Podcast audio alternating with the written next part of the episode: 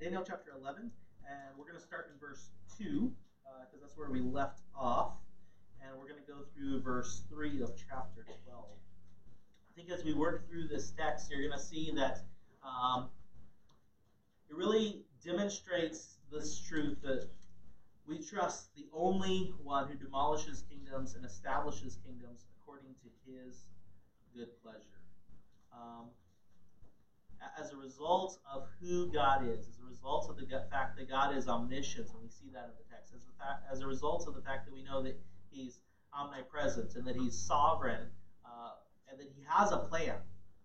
And He has a plan not only for this life, but for our life to come.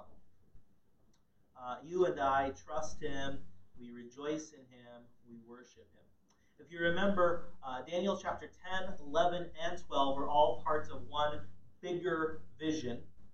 So, Daniel chapter 10 is really Daniel's preparation to receive the vision, in which he is um, overwhelmed by the vision. And as he's overwhelmed by the vision, really what comes and comforts him is uh, the fact that God comes and tells him that he has a plan and that he can trust him and live in accordance with his plan. And so now God is going to actually reveal that vision uh, to him. Um, and we can look back at a lot of this vision uh, that's recorded in Daniel chapter 11.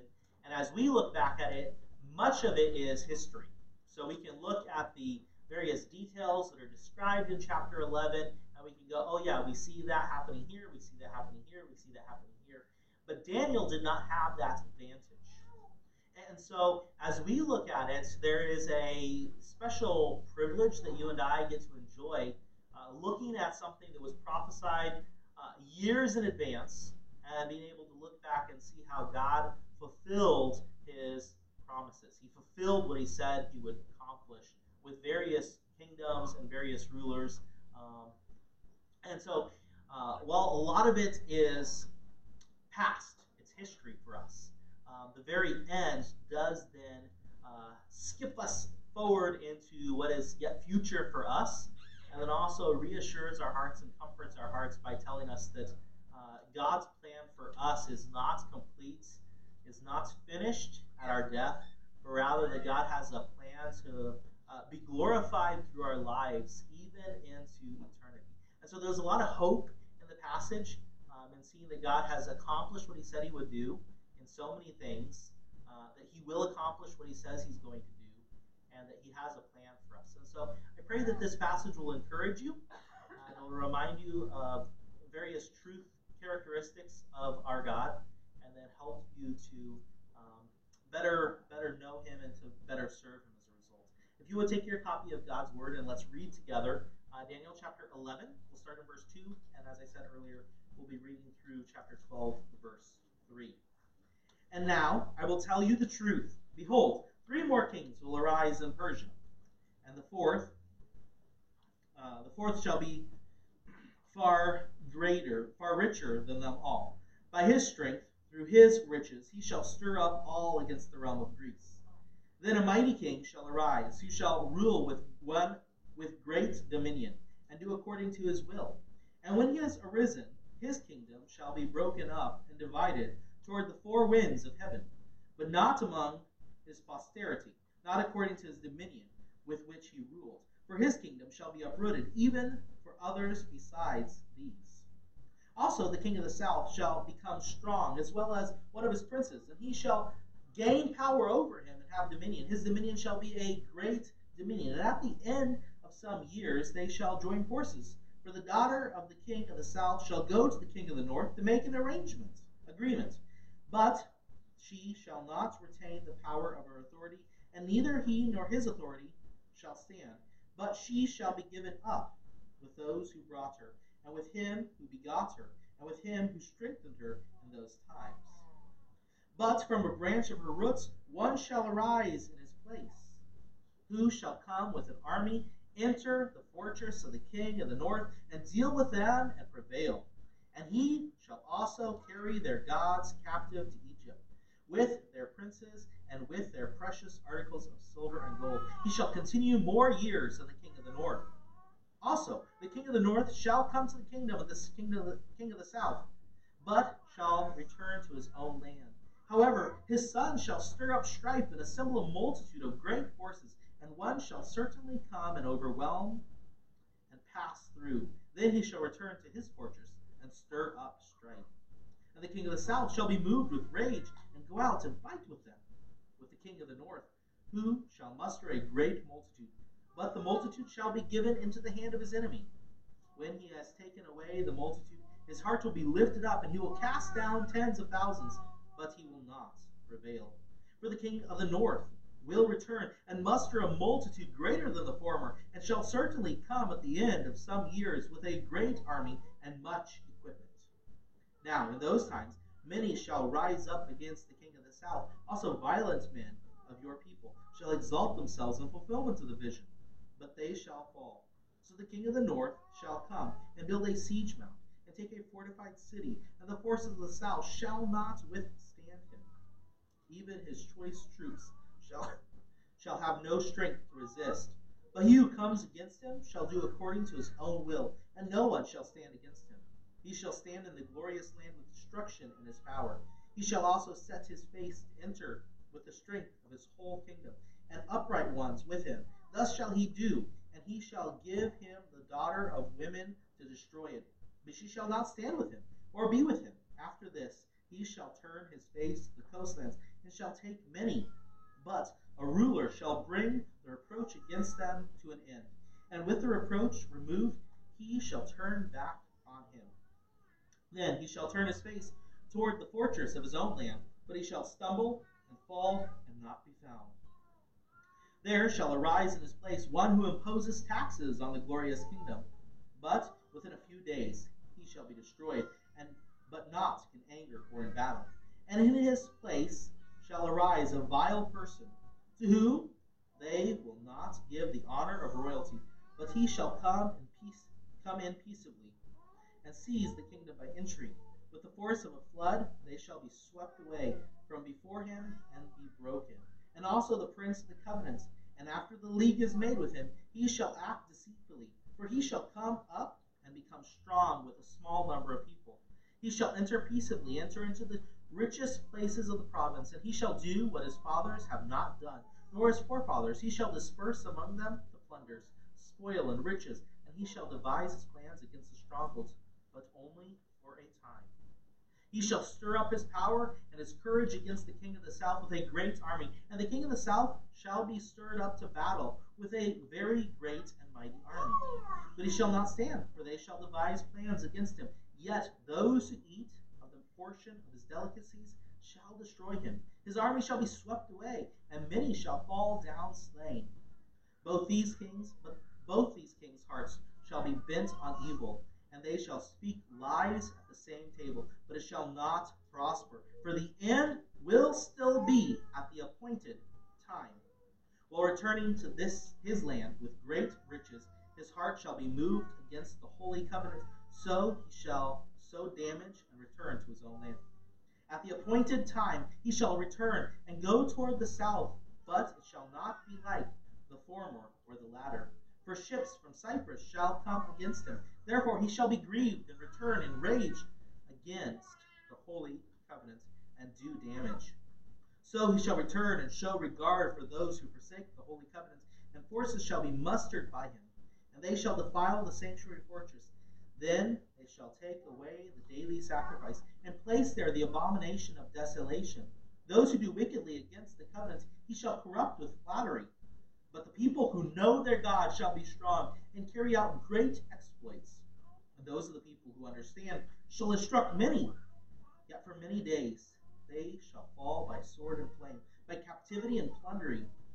Now, when they fall, they shall be aided with a little help, but many shall join them, join with them by intrigue. And some of those of understanding shall fall, to refine them, purify them, and make them white, until the time of the end, because it is still for the appointed time. Then the king shall do according to his own will. He shall exalt and magnify himself above every god, shall speak blasphemies against the God of gods, and shall prosper till the wrath has been accomplished. For what has been determined shall be done. He shall regard neither the God of his fathers, nor the desire of women, nor regard any God, for he shall exalt himself above them all. But in their place he shall honor a God of fortress, and a God which his father did not know. He shall honor with gold and silver, with precious stones and pleasant things. Thus he shall act against the strongest fortress with a foreign God, which he shall acknowledge and advance its glory. And he shall cause them to rule over many and divide the land for gain.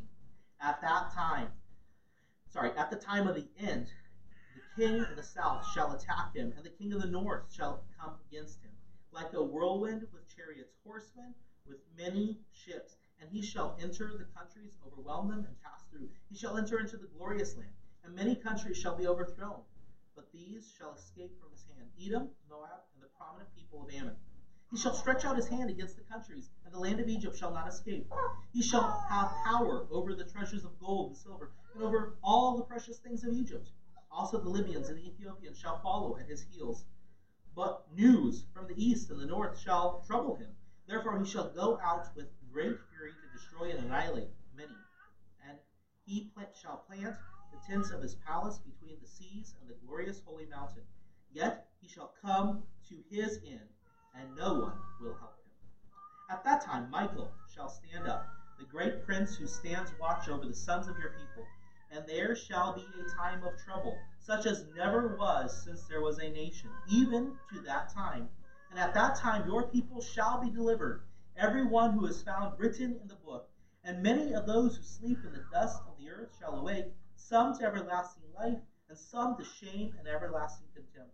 Those who are wise shall shine like the brightness of the firmament, and those who turn many to righteousness like the stars forever. Lord, in a word of prayer. Father, we do thank you for your word. We thank you for the fact that it is true and that it provides us with hope in you and your goodness to us. We pray that you would use these truths to encourage us this week. In your name we pray. Amen.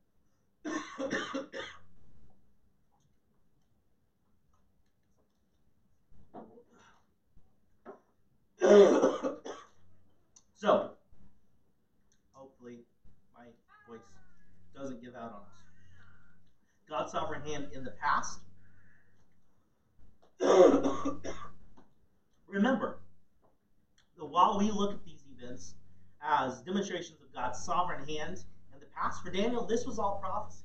It was something that was in the future, uh, something that he just had to simply see and hear God tell him and say, okay, I will trust you. I will live by faith, God. And so, um, as the prophecy starts, I'm going to try and reference verse numbers just because of the vast amount of information and not read every verse that we go through, but I'll let you know what verse I'm kind of talking about as we go, uh, just because there's so much. If I read every verse again, uh, we'll be here till at least 11:15. Uh, so God knew that Xerxes would grow in wealth and awaken the Greek Empire, and this is really what's being described in verse 2. And so he talks about multiple kings are going to come up that are after the ones that Daniel currently knows. And he says that one of these is going to grow wealthy. And as he grows wealthy, he's going to attack the Greek Empire. And this is exactly what Xerxes does. He grows wealthy, and as he grows wealthy, he's like, you know what? There are more lands for me to conquer. I have money, resources available to hire the troops, to get the equipment that I need, and so I'm going to do that. And so he marches up to attack them, and as he does that, he fails in his endeavors. He fails, and his uh, kingdom then is severely weakened as a result of that. And God knows that what the results are going to be. As a result of this weakened Persian Empire, God knew that Alexander's kingdom, the kingdom of the Greeks, would fracture into four kingdoms. So um, as a result of this king uh, attacking the Greek Empire, his empire becomes weakened, and eventually the Greek Empire unites under Alexander, and it takes over the vast majority of the known world in a very short period of time. Alexander conquers the known world, and very quickly afterwards he dies. And because he has no um, old son and nobody who's he's appointed, because he's a fairly young man, um, to take over for him, what happens is the kingdom that he's built immediately fractures into four parts. And that's what's being described in this same verse. I think it's verse 3 uh, that's described in this. And so the kings of the south and the kings of the north are two of the four Greek kingdoms. And he's going to use the king of the south and the king of the north primarily as uh, those are the nations that are directly going to affect the future of the nation of Israel. And so he's going to describe various events that have already taken place, events that took place before the life of Christ, and he's going to use the king of the north and the king of the south. Uh, the king of the north is the Seleucid Empire, and the king of the south is the Ptolemaic Empire. Uh, we're going to be using those terms a lot. I will try to um, help you stay up to date, but there's so much information. Um, Seleucid is north, Ptolemaic south. Uh, you might want to write that down just so you have it kind of um, that you can look back on as we race through all this material. But um, so he describes these two kingdoms. And these two kingdoms are going to be two kingdoms who are just at war constantly for generations. And so in verse 5, uh, Ptolemy is the leader of the kingdom in what's kind of modern day Egypt, plus a little bit extra, probably um, into Palestine. Most of Israel is under his reign, if not all of Israel. And so that's kind of where he is. And one of the generals from another part of the Greek kingdom comes to him for protection. He allows him to serve under his command. And what happens is he actually gains power, and as he is in that position, he actually becomes king of his own kingdom. And he forms the Seleucid Empire. So, verse 5 is describing that. Going to use the kingdom of the north and the kingdom of the south language. These two, kingdoms, though, uh, as you can imagine from just the very start of them, the one guy is supposed to be the guy who's underneath him. He goes and he forms his own kingdom. There's bad blood and there's infighting from the very start of these kingdoms. And so verse 6 continues to describe that. But Ptolemy, the king from um, the south, uh, decides that he's going to try and um, give his daughter Bernice uh, to the king of the north as a uh, wife so that there's this, you know, healed relationship. And what happens is Bernice marries Antiochus, and Antiochus is already married. And so you can imagine how this goes. Antiochus's first wife does not like Bernice, and so she ends up murdering Antiochus and Bernice and the child. And so there's no peace. So that's what verse 6 is describing. Uh, verses 7 and 8 describe the retaliation. So you can imagine um, the Seleucid Empire's daughter has been uh, killed, and so the Seleucid Empire is upset, and so they respond in fury and rage, and they attack, and they enter into this five year long war.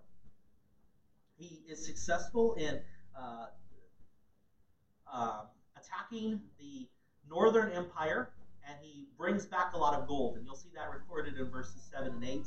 The Seleucid um, attempt to retaliate uh, then fails. So the kingdom of the north decides to attack the king of the south, and as he does that, he fails.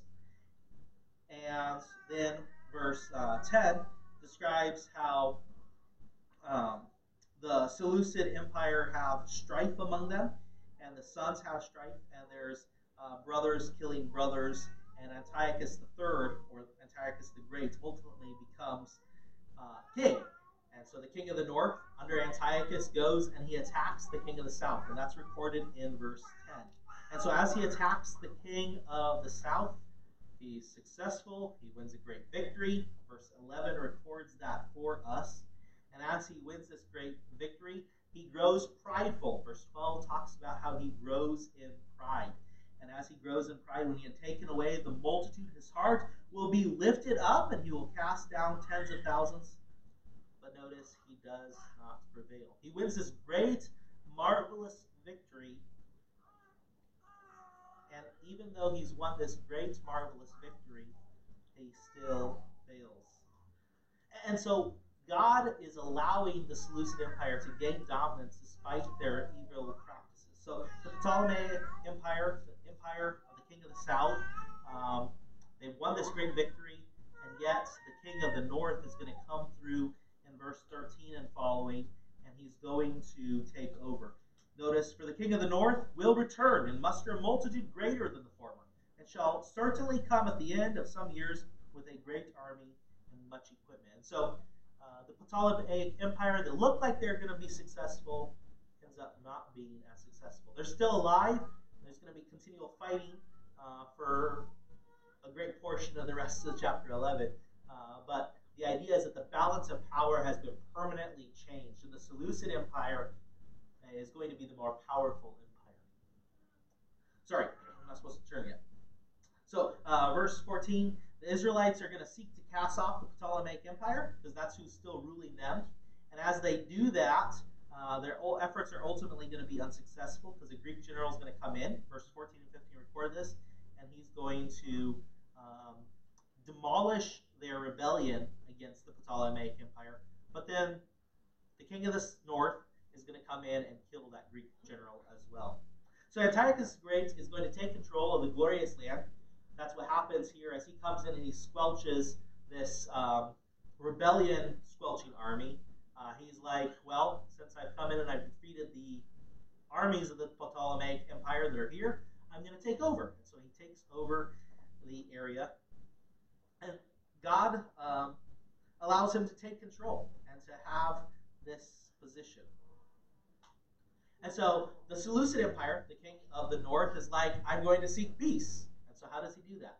Verse 17 tells us that he gives his uh, he gives Cleopatra to the Ptolemaic king, and what happens? Cleopatra actually sides with the Ptolemaics, and she does not choose to side with um, the king of the Seleucid Empire. And, and so uh, his attempts there are foiled, and he's growing um, arrogant, and as he grows arrogant, uh, and his attempts uh, to gain more territory, he decides to attack the Roman Empire. And when he attacks the Roman Empire, he's defeated in battle, and he's made to give them tribute. And so this becomes a issue because he doesn't have the resources to continually pay the Roman Empire the tribute that he's demanded.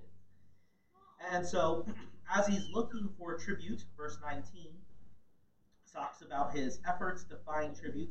Then he shall return, turn his face toward the fortress of his own land, but he shall stumble and fall and not be found. He, he actually goes to a temple in his own land to try and seize the resources of that temple and take those resources and pay the tribute. And the people of that community rise up and they kill him. And so all of a sudden, once again, there's strife in the kingdom, and what happens is um, that the um, a guy comes and he takes position and he's poisoned, and then Antiochus IV or Antiochus Epiphanes takes the throne. And he sees that the Seleucid Empire is currently weak, um, or seeing the Ptolemaic Empire, the king of the south, sees that the king of the north is weak in verses 22 and 23, and so he again raids. But the empire is not as weak as he estimates them to be, and as a result, uh, his efforts are defeated. He's actually captured and taken as a prisoner. So, um, verses 25 to 26 go back and describe in greater detail uh, the battle that's described in verse 22. But God's going to bring an end to all of this in his appointed time. And that's the idea that's being communicated in verse uh, 27, I believe it is. Both these kings and their hearts shall be bent on evil, and they shall speak lies at the same table, but it shall not prosper, for the end will still be at the appointed time. And so, as he describes what is all prophetic to Daniel, what we look back and we can say these are the historical events that fulfilled all these prophecies, um, God is making the point that all this is occurring according to my timetable. And as we look back, we can say, wow, um, there is a lot of change of power, um, a lot of change of people who are in these different kingdoms. And as we look back, we can see how uh, God knew and has orchestrated all these events to occur just as He said they would. So God will bring an end to the political wrangling at His appointed time. Is, is the idea that He's constantly uh, coming back to. Antiochus then uh, realizes uh, his lack of control and he desecrates the kingdom because uh, he, he tries to attack the, the southern kingdom. And as he tries to attack the southern kingdom, he's unsuccessful. Um, he's unsuccessful. Um, sorry, let me read. I think it's verse 29. At the appointed time he shall return and go toward the south, but it shall not be like the former or the latter. For ships from Cyprus shall come against him. Therefore he shall be grieved and return in rage against the holy covenants and do damage. And so uh, he's probably remembering his dad, Antiochus III, who, when he uh, decided to attack the Romans, he was defeated and caused to pay tribute to them. And so he's marching against the king of the south. He's going to try to raid the Ptolemaics again. And as he goes down, uh, Roman generals intervene, and according to history, they draw a circle around where he's standing and say, uh, when you leave the circle, you have to decide what you're doing. Are you attacking them? If so, we're attacking you. Or if you want, you can go home. He leaves the circle and decides to go home. But he is a very angry person. And so as he leaves, he goes and he attacks the nation of Israel. He once again loots their temple. And then um, verse uh, 30b is still describing that event. Um, I, so he shall return and show regard for those who forsake the holy covenant. And so he's he's constantly coming back and he's destroying them. But the idea is this is all part of God's appointed time. Nothing's taking place out of God's uh, ability to control and ability of God's uh, knowing what's going to happen and controlling what's going to happen. And so much of Israel's worship is completely changed in verse 31. You see the daily sacrifices are taken away, the abomination of desolation is brought in, the idea is that the way people are supposed to worship is not possible. And yet, in the midst of all this, uh, he's seeking to entice them from following the Lord. Some of them, in verse 32 and 33, are going to continue to follow the Lord. And God knew this.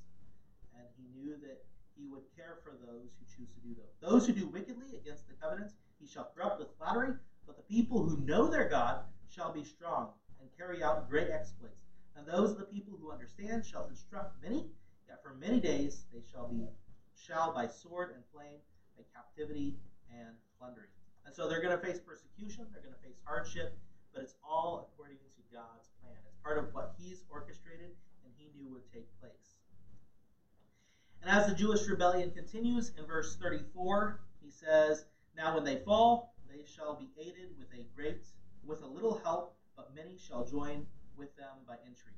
And, and what he's describing here is the Maccabees, and they rise up against Antiochus, and as they rise up, many of them are killed. Thousands and thousands of them are killed. But as they continue to stand for and follow in obedience to God, um, the rest of the Jewish community around them looks at them and goes, they think they might end up being successful in their revolt, revolt against Antiochus. And so while we are the people who are pursuing the flattering words of Antiochus, at this point, the political scheme seems to have shifted, and so we're going to uh, shift as well. You know, they're, they're the people that change the team that they cheer for uh, when game day looks bad. That's kind of the idea that's being described. And, and as a result of their shift in allegiance, um, ultimately, God delivers them from Antiochus's power. And so that's what's being described. And all this he's saying is part of God's plan.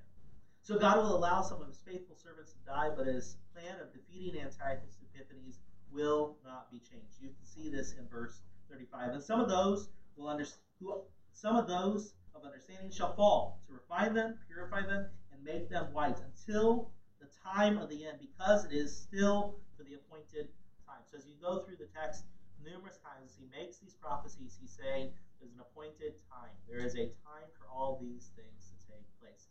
Nothing's outside of God's um, ability to control and to make sure it happens as he says it will. So God's sovereign hand then in the future. Verse 35 is a big shifting point. Um, the language changes, you'll notice. Instead of referring to the king as the king of the north, it just refers to him as the king, doesn't refer to him as the king of the south, it just says the king. And so there's this huge shift. This is actually a shift that's over 2,000 years. It's close to like 2,150 years. And the big clue to that is the change in the character's name. God begins to reveal his plan for the final attacks on his people before he establishes the millennial kingdom. And this change of character is evident through the change of vocabulary that I mentioned. He's no longer called the king of the north or the king of the south, he's called simply the king.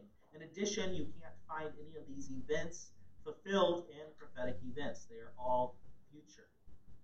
And the fact that we can look back and we can say, all the way from chapter 11, verse 2 through verse 35, uh, there are so many people and so many events. Like, literally, we just scratched the bare surface. And some of you are like, we probably should have done that. Um, but it's, it's necessary for you to see that these events have taken place. Uh, there's books and books and books that you can read about all these events.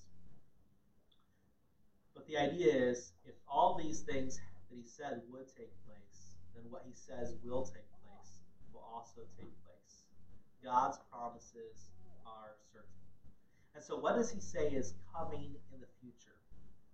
He says that there's going to be a character who arises who will have a vile character and he's going to reject God.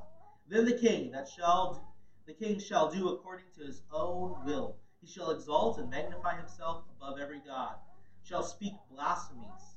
So this guy is self-sufficient. He's exalting himself. He's magnifying himself. He's doing his own will. He doesn't see a need for God. He doesn't see a need for anybody else. He's self-sufficient.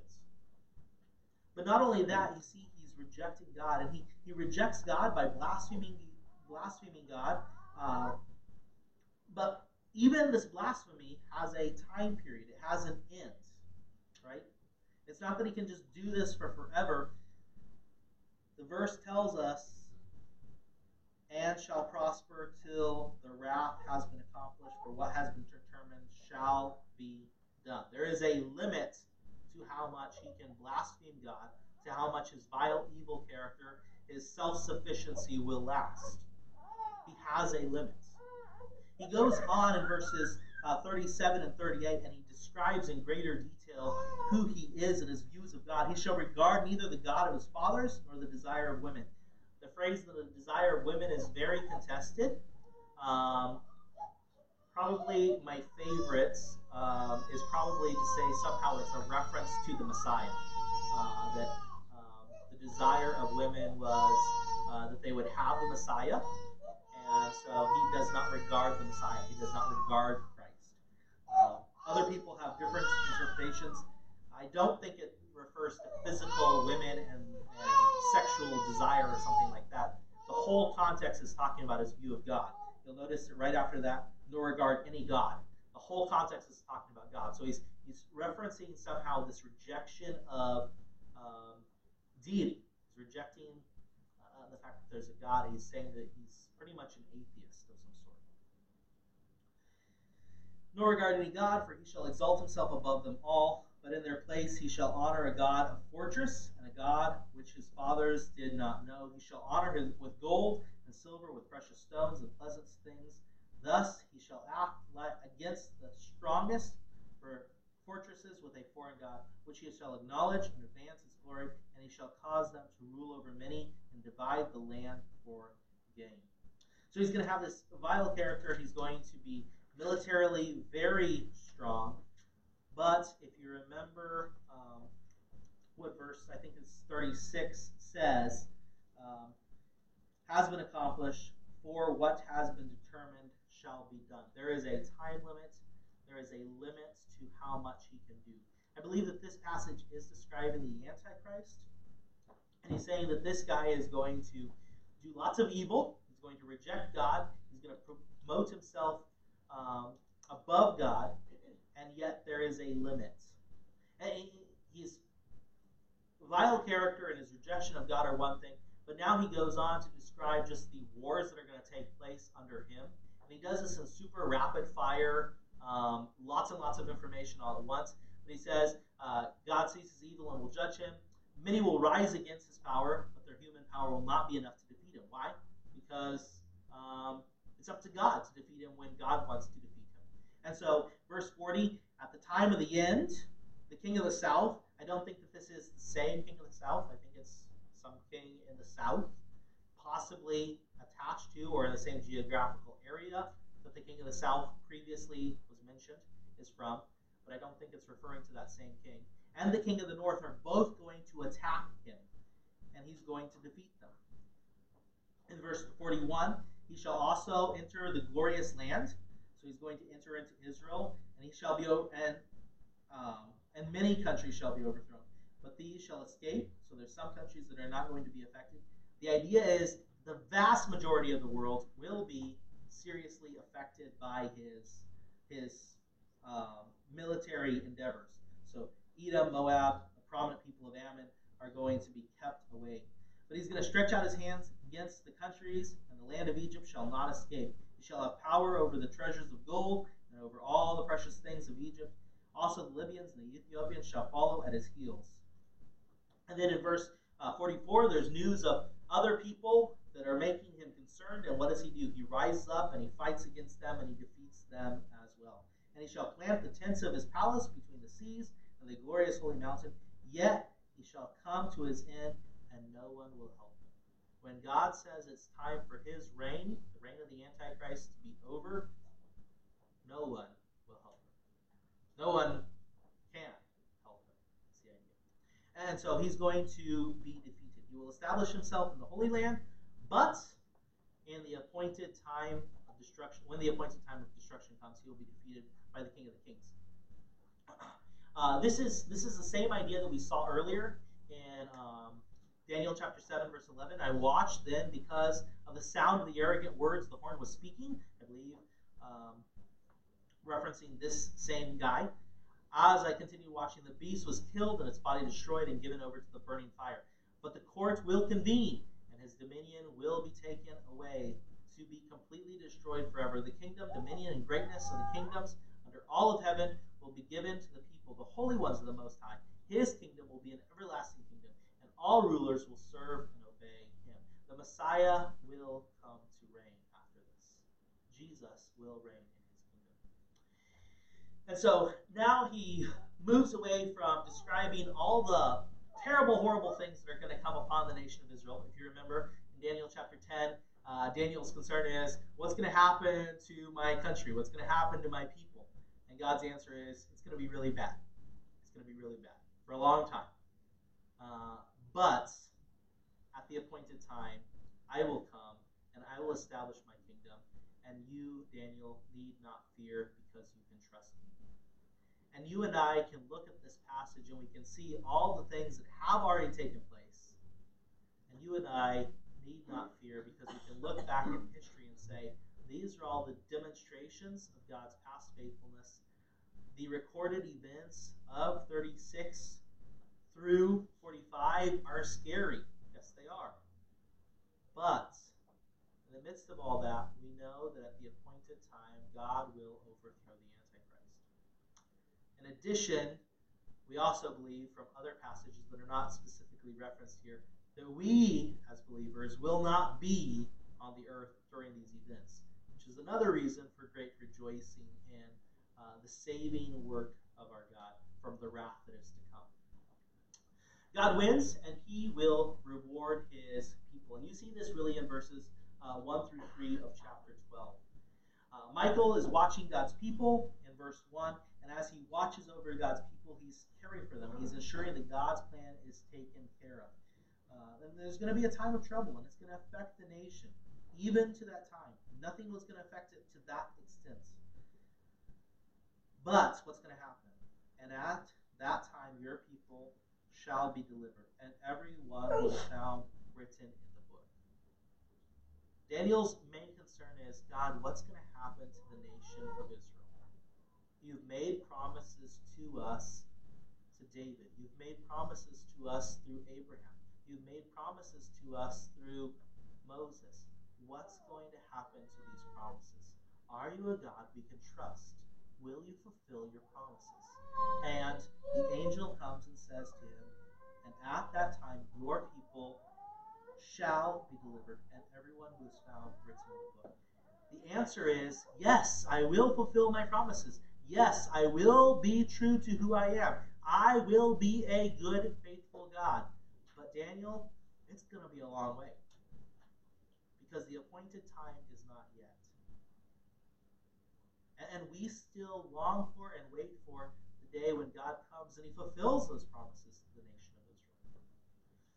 But he goes on and he describes then um, the fact that there will be a resurrection. And the fact that there is a resurrection uh, points to the fact that there is further purpose for you and I.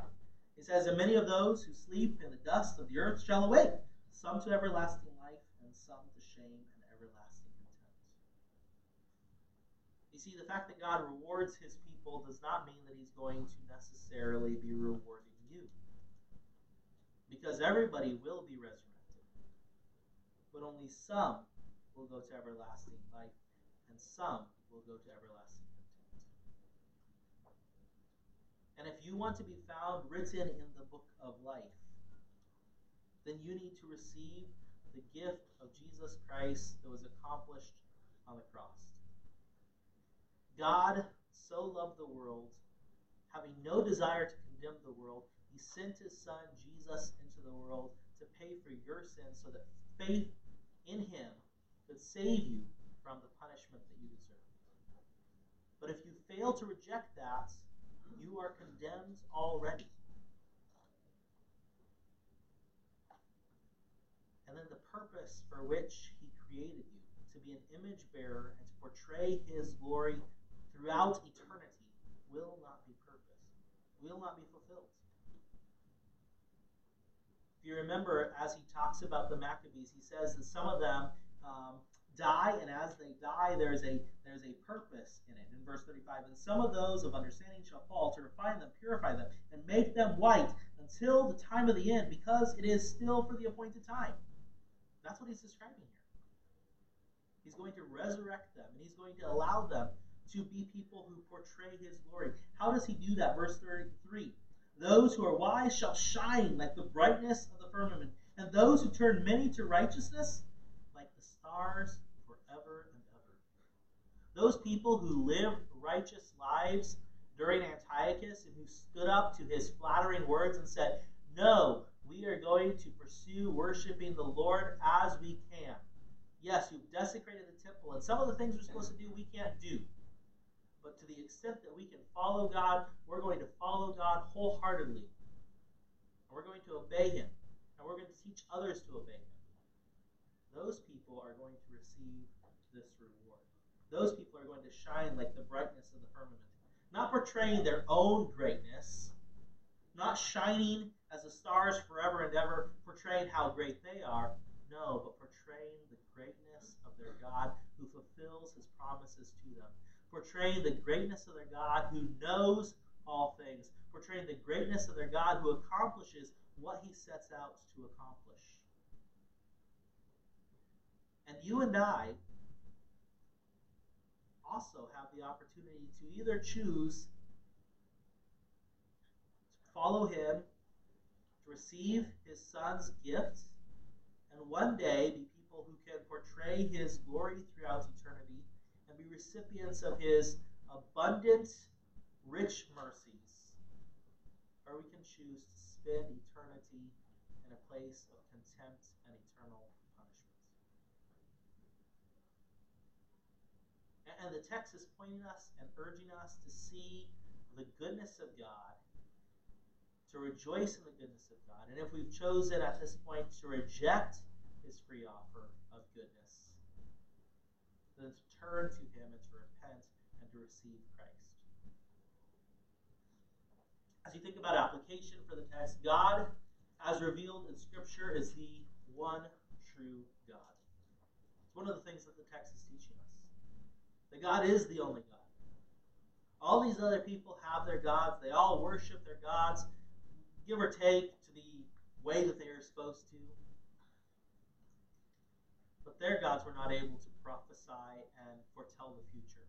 But our God, thousands of years ahead of time, was able to say exactly what would happen, when it would happen, and has told us what's coming in the future. God is true God. God knows the future, and so we rejoice in Him. We rejoice knowing that what is in our lives and what will come in our lives is not something that is outside of His sovereign control. And He's using it for His honor and for His glory and for our good. God controls the future, so we trust Him. We don't simply go through life knowing that He is sovereign and then saying, you know, but I wish my life were different in this way or that way. Well, you may wish it was, but what you and I are called upon to do is to trust Him through those difficulties, to trust Him through those hardships. The scriptures are trustworthy. Where do we learn about the character of God? We learn about the character of God through Scripture. Does your life pattern, does my life pattern demonstrate that I believe in the trustworthiness of Scripture by how I rely upon Scripture? When trials come, what do I think about? Do I think about how I'm going to physically find a solution in my own effort, like Antiochus does? Like the king who is to come and is going to? He's self sufficient? Or does my heart turn to the trustworthy guidance of Scripture? Am I looking for that trustworthy guidance when there's not trials? God wants us to rely upon His Word and to turn to it. And then this life is the worst it will ever be for those who are followers of Christ. And the text describes it as really quite bad this is the worst it gets. It's right here in this life. After this is immense, unmeasurable richness of grace abounding from your good Father. And as a result, we can rejoice knowing that His desire for us is not to cast us aside or forget us. Rather, His desire is that, as verse 2 says, He is going to raise us up to be to everlasting life. Those who are wise shall shine like the brightness of the firmament, and those who turn many to righteousness like the stars forever and ever. You see, God's purpose in making you was that you would bear his image. And his purpose for you throughout eternity is that you would portray his image. That people would look at you and they wouldn't see you would say, Oh my, what a great God who can accomplish all the events that go into your individual life. And as a result, have an opportunity through you to portray the faithfulness, the love, and the exceeding abundant knowledge of our God to those around you in heaven, who will also be doing the exact same thing, portraying his faithfulness, portraying his and so there's a lot of cause for rejoicing, but there's also a cause for you and I, a call for you and I to examine our lives and say, are those characteristics mine? Am I somebody who is pursuing wisdom? Am I somebody who is giving wisdom? Am I helping point many people to righteousness? Let's go to Lord in of prayer. Father, we do thank you for your word. We thank you for the fact that it is true, it is faithful, and that you use it to convict us, use it to shape us, use it to uh, remind us and help us to know you better so we can rejoice in you and trust you and love you. We pray that as uh, we've reflected on your character, uh, we've reflected upon your plan for future events and past events, that that would be the uh, result, that we would know you better, we would love you better, we would pursue you and trust you.